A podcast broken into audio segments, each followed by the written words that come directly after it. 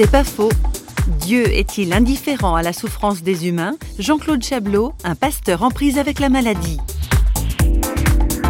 On dit dans certaines confessions de foi, Dieu est absolument insensible. Il n'éprouve rien du tout pour quoi que ce soit qui puisse nous arriver. Moi, je ne peux pas dire oui à une telle confession de foi. Dieu souffre aussi. Quand on parle de la souffrance, on parle rarement de Dieu. On cite rarement la souffrance de Dieu. La Bible en parle. Donc on devrait, je crois, s'approcher de ce mystère et en comprendre un petit peu cette souffrance de Dieu. La souffrance de l'incompris, la souffrance du rejeté, la souffrance du critiqué. C'est bien facile de dire euh, c'est sa faute. Un bon Dieu ne permettrait pas de telles souffrances sur la terre. On dit ça facilement. On oublie que Dieu souffre. Je crois que c'est quelque chose qui donne un sens à la souffrance. C'est pas faux, vous a été proposé par parole.ch.